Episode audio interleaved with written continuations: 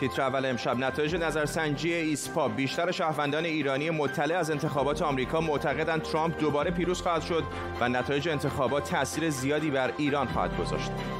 فرودگاه سنگاپور، یکی از بهترین های جهان، هشدار داده با ادامه کرونا آینده خوفناک در انتظار صنعت هوانوردی است. و ادامه جنجال بر سر محرومیت آل کسیر، درک متفاوت شماری از کاربران ایرانی از مفهوم نجات پرستی. به تیتر اول خوش آمدید.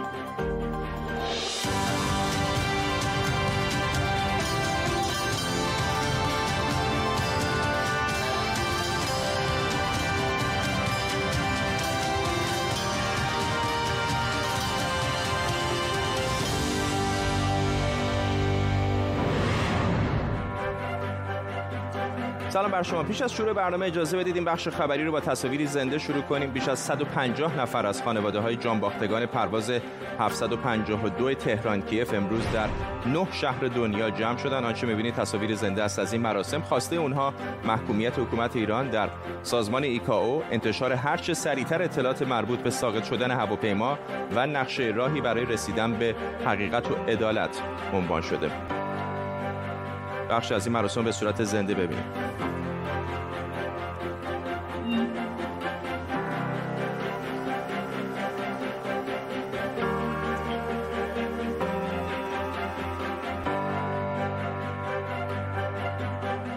پرواز شماره 752 هواپیمایی بین‌المللی اوکراین یک پرواز مسافربری از تهران به مقصد کیف بود که هدف شلیک پدافند هوایی سپاه پاسداران قرار گرفت و تمام سرنشینانش کشته شدند. در طول نیم ساعت آینده با تیمی از کارشناسان خبرنگاران این خبر و خبرهای دیگر رو دنبال می‌کنیم. اول بریم به مونترال، یکی از 9 شهری که این مراسم در اون در حال برگزاری است. همکارم محمد تاج دولتی از این شهر با ماست. محمد، از مراسم بهمون بگو. همونجور که ملاحظه می‌کنید پشت سر من 25 تن از اعضای خانواده‌های قربانیان هواپیمای اوکراینی اینجا جمع شدند در مقابل ساختمان مرکز بین‌المللی هوانوردی غیرنظامی، همون مرکزی که در دنیا وظیفش بررسی چگونگی حوادث هوایی هستش و اون گله و درخواستی که این خانواده‌های قربانیانی که یک ساعت پیش من باشون صحبت می‌کردم تک تک دارن اینه که چگونه هستش که این سازمان بین‌المللی بعد از 9 ماه که از این فاجعه گذشته و تحقیقاتی که انجام شده و جعبه‌های سیاه هواپیما که بازخوانی شده چرا هنوز گزارشی ازش داده نشده، گزارش دقیقی داده نشده. اینجا یک پتیشنی رو هم گذاشتن برای اینکه افراد امضا بکنن و بخوان این رو بدن به این سازمان، به مسئولان این سازمان در جهت درخواستشون برای دادخواهی و انتشار جزئیات گزارش. در شهر مونترال همونجور که در قسمت‌های دیگه برنامه هم اشاره کردم، شیوع موج دوم کرونا باعث شده که شهر تقریبا تعطیل باشه و هیچ تجمعی نتونه برگزار بشه. به همین دلیل این برنامه ویژه اینجا اجازه گرفته شده که فقط اعضای خانواده‌های قربانیان اینجا باشن. پرده‌ای رو که پشت سر من می‌بینید عکس تمام قربانیان این فاجعه هستش. بعضی از افراد اینجا قاب عکس‌های عزیزانشون رو که در این فاجعه جانشون رو از دست دادن در دست گرفتن.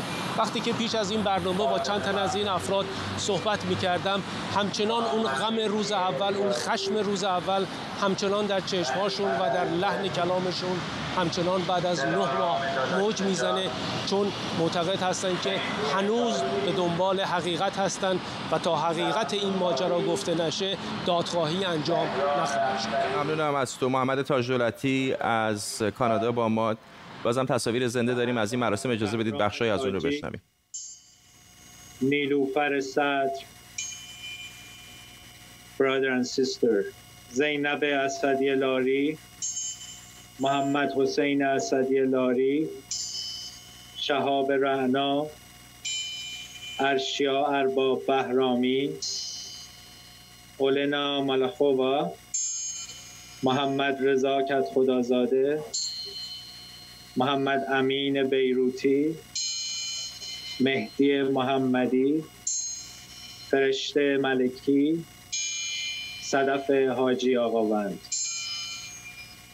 تصاویر زنده رو می‌بینید از مراسمی که در 9 شهر مختلف دنیا به یاد قربانیان هواپیمای 752 خطوط هوایی اوکراین در حال برگزاری است. تعدادی از مسافرانی که جانشون رو در این حادثه از دست دادن رو همین الان ذکر کردن. نتایج یک نظرسنجی که توسط مرکز افکارسنجی دانشجویان ایران ایسپا انجام شده نشون میده که بیشتر ایرانیان مطلع از انتخابات ریاست جمهوری آمریکا معتقدند دونالد ترامپ دوباره پیروز میشه و نتایج انتخابات تاثیر زیادی بر ایران میذاره. آرش غفوری تحلیلگر سیاسی از واشنگتن دی سی با ما. آقای غفوری، یکم توضیح بدید در مورد این نظرسنجی، چقدر به نظرتون دقیق هست و چه اطلاعاتی به ما میده؟ والا مهمترین اطلاعی که من فکر می‌کنم جالب‌ترین بحثه اینه که توی نظرسنجی 27% از کسان مطلع، یعنی مطلع 30%، 27% از اونها اعتقاد دوست دارن که بایدن برنده بشه، 14.5% دوست دارن که آقای ترامپ برنده بشه. اما از اون طرف وقتی ازشون پرسیده میشه که خب کدومشون به نفع ایرانه، از اون 14.5% که میگن آقای ترامپ دوست دارن برنده بشه، 8-6% میگن این به نفع ایرانه، یعنی کمتر. به همین ترتیب با فاصله 10% هم برای آقای بایدن، یعنی حدود 37% دوست دارن ایشون برنده بشه، اما 27% فکر می‌کنن به نفعشه. این خیلی نکته جالبی توی نظرسنجی که به دست اومده من نگاه کردم. در مورد روش نمونه‌گیری که خب نمونه 1600 نفر است، دایره خطاش یعنی مارجین ارورش حدود 2.5% نظرسنجی به نظرم نظرسنجی معتبری است. ممنونم از شما آرش غفوری تحلیلگر سیاسی از واشنگتن دی سی. اجازه بدید موضوع را از جنبه‌های جامعه شناختی هم بررسی کنیم که چرا انتخابات آمریکا برای ایرانی‌ها مهم هست. حسین غازیان جامعه شناس باز هم از واشنگتن دی سی با ماست. آقای غازیان، چطور می‌بینید این نظرسنجی رو و چه تصویر جامعه شناسی به ما میده؟ تصویر کلی که این نظرسنجی به ما میده اینه که به نظر میرسه مردم ایران کمتر از اون که در رسانه‌های ایرانی خارج از کشور تصور میشه یا وانمود میشه انتخابات آمریکا رو دنبال میکنن، چون 75% مردم میگن خیلی کم یا به ندرت این انتخابات رو اخبارش رو دنبال میکنن و تنها عده کمتر، یعنی حدود 31% از مردم خبر دارن که چه کسانی کاندیدا شدن و جریانات رو به صورت دقیق تری دنبال میکنن. بنابراین اون تصوری که ما معمولا داریم در رسانه‌های ایرانی خارج از کشور نسبت به اهمیت این انتخابات برای مردم ایران آنچنان نیست که این نظرسنجی به ما نشون میده. ممنونم از شما حسین غازیان جامعه شناس از واشنگتن دی سی با ما. تصاویر زنده داریم از مریلند و مقابل بیمارستان والتر رید، جایی که رئیس جمهوری ایالات متحده آمریکا دونالد ترامپ در اونجا بستری هست و اونطوری که پزشکانش گفتن احتمال این وجود داره که آقای ترامپ امروز از این بیمارستان مرخص بشه. دیروز بود که آقای ترامپ برای دقایقی با خودروی ریاست جمهوری از روبروی همین طرفدارانش که الان تصاویر زندهش رو می‌بینید از این خیابان عبور کرد که مورد انتقاد بسیاری در سمت مخالف آقای ترامپ قرار گرفت که با توجه به اینکه همچنان او به ویروس کرونا آلوده هست نباید که با خودرو به بیرون از بیمارستان میومد. تصاویر زنده رو میبینید از بیرون بیمارستان والتر رید، جایی که آقای ترامپ در اون بستری هست. ساعتی پیش هم گزارش شد که سخنگوی کاخ سفید هم خانم مکننی به ویروس کرونا مبتلا شده. بهترین فرودگاه جهان یعنی فرودگاه سنگاپور میگه با این وضعیت شیوع کرونا آینده تیر و تاری در برابر خودش میبینه. با کاهش شدید سفرهای هوایی این وضعیت دامنگیر همه صنعت هوانوردی شده. مسافرت هوایی و سایر مشاغل وابسته به اون در سال 2019 رشد متوسط خودش در سالهای گذشته رو داشت، یعنی حدود 5.5%. بازار صنعت هوانوردی ایران علیرغم گران شدن بلیط‌ها و مشکلات زیاد مثل خدمات بد و هواپیماهای فرسوده تا همین پارسال وضع بدی نداشت و حتی جزو بازارهای رو به رشد جهان بود. اما امسال بدترین سال صنعت هوایی در تاریخ بوده. سال هنوز تموم نشده ولی برآوردها نشون میده که ضررش به بیش از 84 میلیارد دلار رسیده. خبر بدتر این که پیشبینی یاتا میگه این وضع در سال آینده هم ادامه پیدا میکنه. یکی از آمارهایی که اخیراً ارائه شده نشون میده که دهها هزار نفر توی این صنعت در همین 9 ماه گذشته کارشون رو از دست دادن و 32 میلیون شغل مرتبط در معرض خطرن. 50% درآمد خطوط هوایی هم از دست رفته. نوید قدیری انارکی خلبان و مدیر ناوگان هوایی شرکت کوستال با ماست. آقای انارکی، یک نگرانی جدی هست که طبیعتاً صنایع هوایی، مسافرت‌های هوایی، صنعت توریسم به خاطر این بحران کرونا تحت تاثیر قرار گرفته، ولی یک بحران دیگری هستش که شاید یکم دورتر به نظر میاد که اتفاق خواهد افتاد و این بدهی‌های سنگینی هستش که شرکت‌های هوایی به شرکت‌هایی دارند که در واقع هواپیماها رو از اونها اجاره کردن. بررسی عرضم خدمت شما. دقیقاً درسته. ببینید هزینه‌های شرکت‌های هواپیمایی شامل دو بخش هستند. یکی بخشی که شرکت به صورت کامل و 100% تحت کنترل داره که اون شامل حقوق کارمندان هست.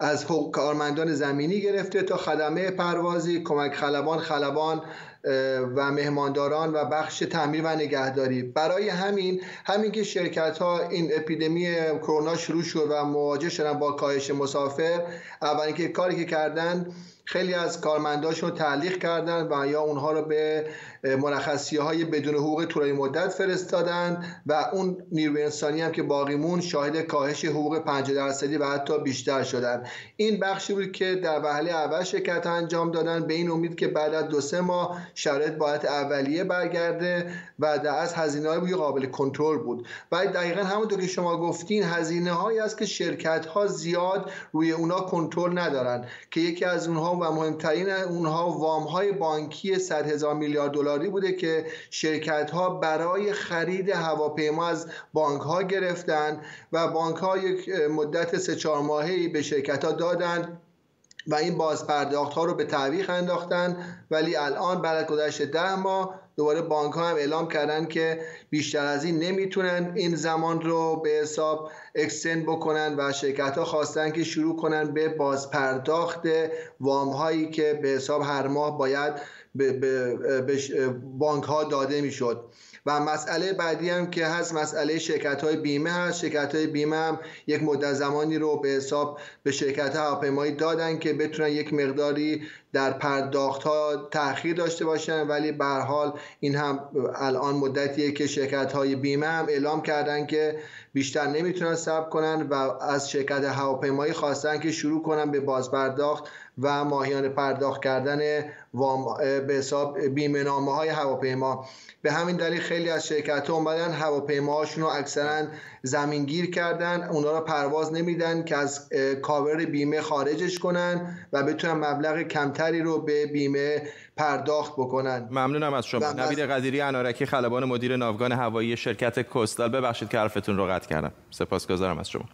با ادامه شیوع کرونا در فرانسه، دفتر نخست وزیر این کشور اعلام کرده تمام میکده‌های پاریس به مدت 2 هفته تعطیل میشن و رستوران‌ها هم تنها با رعایت پروتکل‌های سفت و سخت و جدید بهداشتی میتونن باز بمونن. همکارم نیلوفر پور ابراهیم از پاریس با ماست با جزئیات بیشتر. نیلوفر.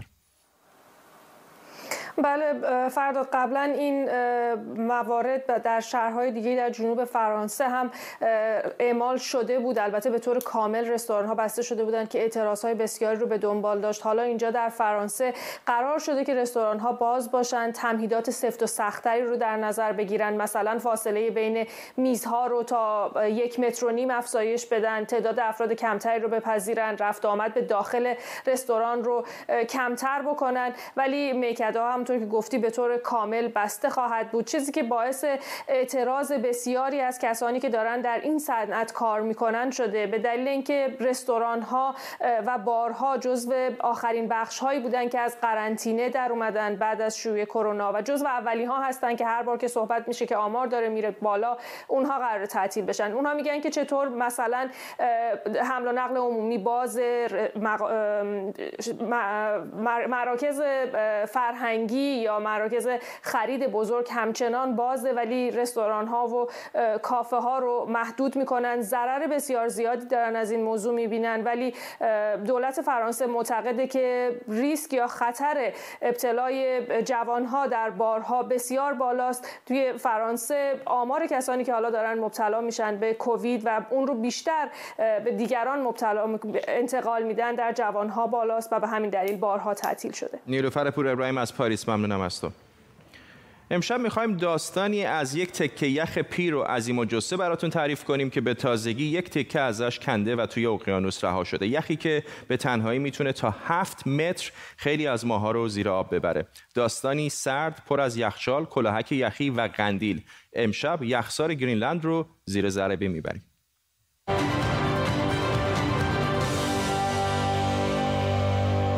اگر فرض کنیم کره زمین دو تا کلاه داشته باشه، یکی از اون دو تا کلاه یخسار گرینلنده. اینجا روی بزرگترین جزیره دنیا یعنی روی گرینلند واقع شده. اگر البته استرالیا رو که چون قاره است جزیره حساب نکنیم.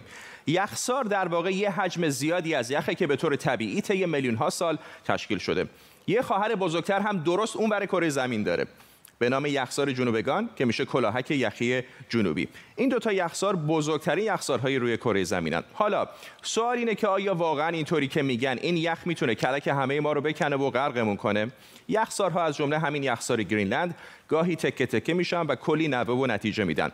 همین یه مدت پیش خبر دادن که یه تیکه از این یخسار کنده شده. اندازه این تکه تقریبا 2 برابر تبریز بود.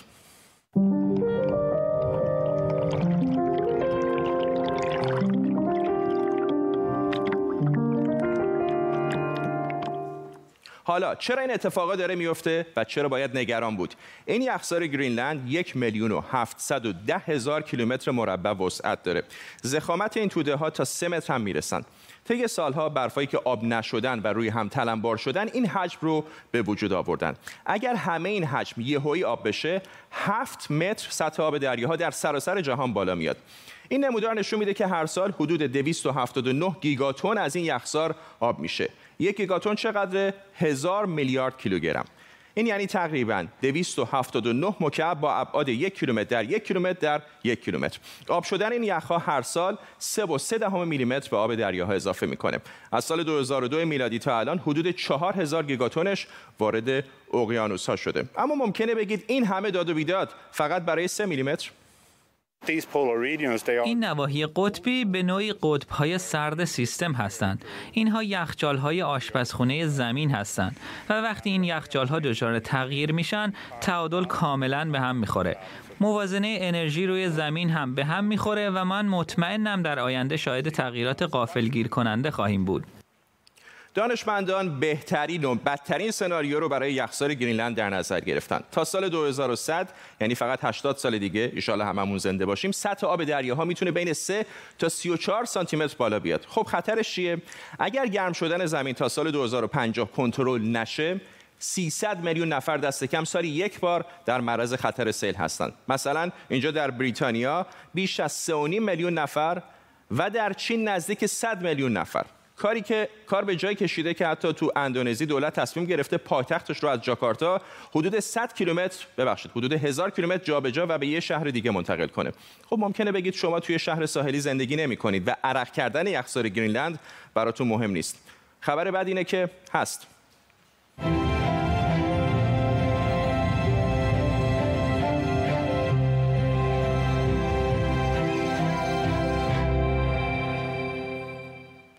ورود این همه آب میتونه باعث تغییر جریان‌های اقیانوسی و جریان‌های جوی بشه. این یعنی اینکه حتی اگر کنار ساحل زندگی نمی‌کنین، نباید خیلی به گرم شدن کره زمین و تغییرات جوی بی‌تفاوت باشید.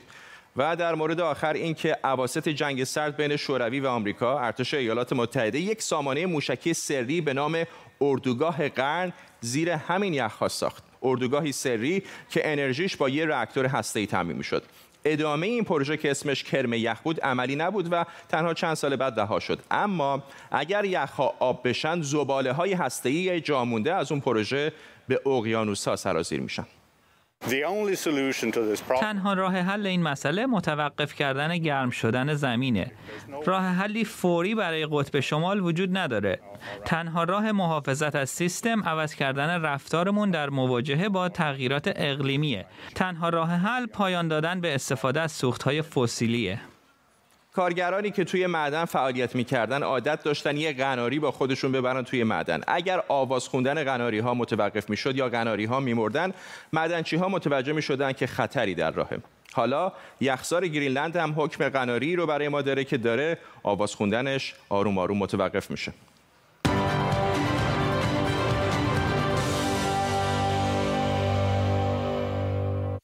یازده سال پیش در چنین روزی پارلمان تاجیکستان زبان تاجیکی رو که همون زبان فارسی به عنوان زبان رسمی این کشور تصویب کرد و این روز رو روز زبان نامگذاری کرد. البته از سال 1989 زبان فارسی در تاجیکستان به رسمیت شناخته میشد، اما هنوز بعضی از روشنفکران تاجیک معتقدند که خط سیریلیک مانعی برای ارتباط با زبان فارسی. شهزاده سمرقندی، نویسنده و روزنامه‌نگار تاجیک از آمستردام با ماست. خانم سمرقندی، در خود تاجیکستان هم به نظر حتی سر این اسم هم اختلاف نظر وجود داره که آیا باید تاجیکی بگیم، آیا باید فارسی بگیم، آیا باید بگیم فارسی تاجیکی. این نزاع از کجا سر نشأت می‌گیرن؟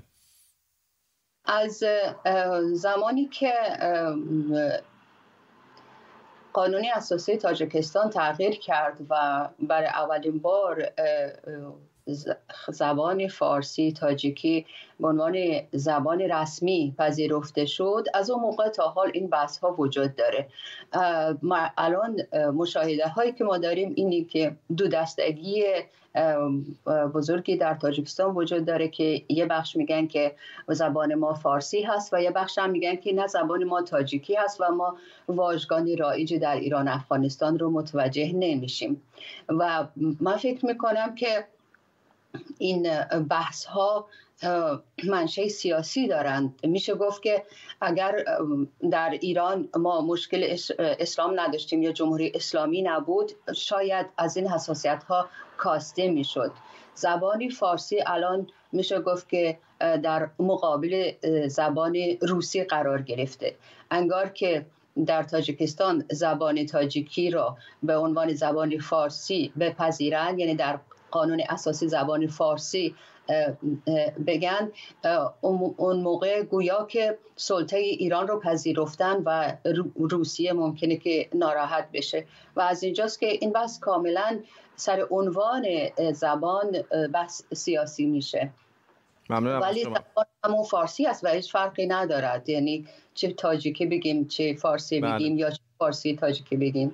به هر حال وقتی یک تاجیک صحبت میکنه من به راحتی کم و بیش متوجه میشم. به گمانم تنها دشواریش برای بسیاری از ایرانی ها و افغان ها این هستش که قلمی که استفاده میشه در تاجیکستان قلم سیریلیک در واقع قلمی نیستش که ما باهاش آشنا هستیم و برعکسش هم همینطور در تاجیکستان. ممنونم از شما شهزاده سمرقندی، نویسنده و روزنامه‌نگار از آمستردام با ما. بازیکن پرسپولیس عیسی آل کثیر در مسابقه با تیم پاختاکور ازبکستان حرکتی انجام داد که فدراسیون فوتبال آسیا اون رو نژادپرستانه تشخیص داده و اون رو به 6 ماه محرومیت و $10,000 جریمه نقدی محکوم کرده. آل کثیر بعدش گفته همیشه این کارو میکرده و باشگاه پرسپولیس هم عکسای قدیمیش رو با حرکتی مشابه منتشر کرده. حالا بعضی از کاربران ایرانی در حمایت از اون عکسی مشابه منتشر کردن و برخی هم با انتقاد از این کار گفتن همین نشون میده که نژادپرستی چقدر در ایران گسترده است. همکارم مزدک میرزایی از تیم ورزش ایران اینترنشنال اینجا با ماست. مزدک، به نظر میاد که خیلی از کسانی که در واقع دارن از او حمایت میکنن، شاید من اشتباه میکنم ولی قصد و غرضی ندارم، واقعا نیاموختیم. خیلی از ما که در ایران هم بزرگ شدیم تا موقعی که تو ایران بودیم نیاموختیم که این حرکات تا چند اندازه میتونه نشانه های نجات پرستی باشه.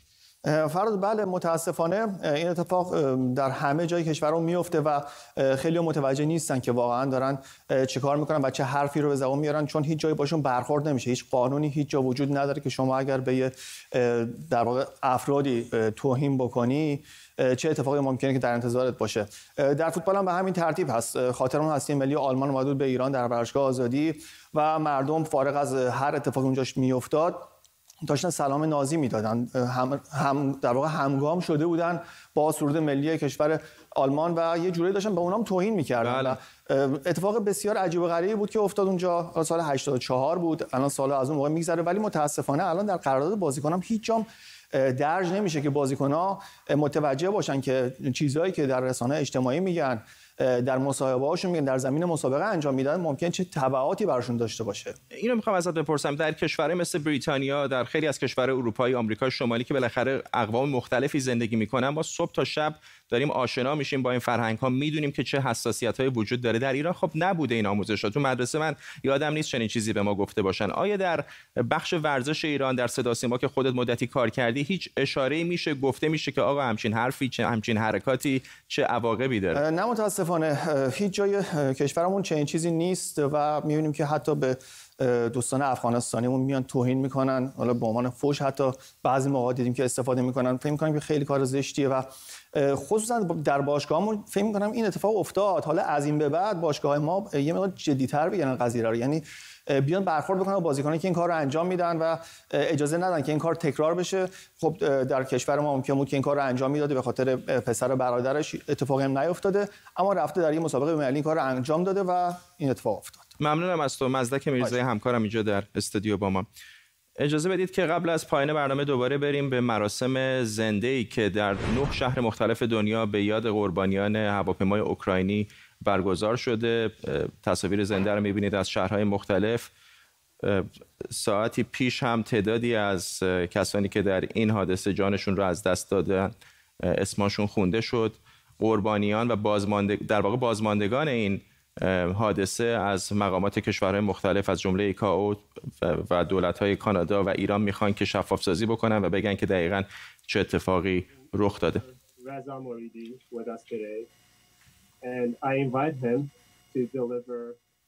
خب به این ترتیب میرسیم به پایان تیتر اول امشب. برنامه رو در یوتیوب ایران اینترنشنال تا ساعت دیگه میتونید با زیرنویس فارسی ببینید و دنبال کنید. تا برنامه بعدی، بدرود.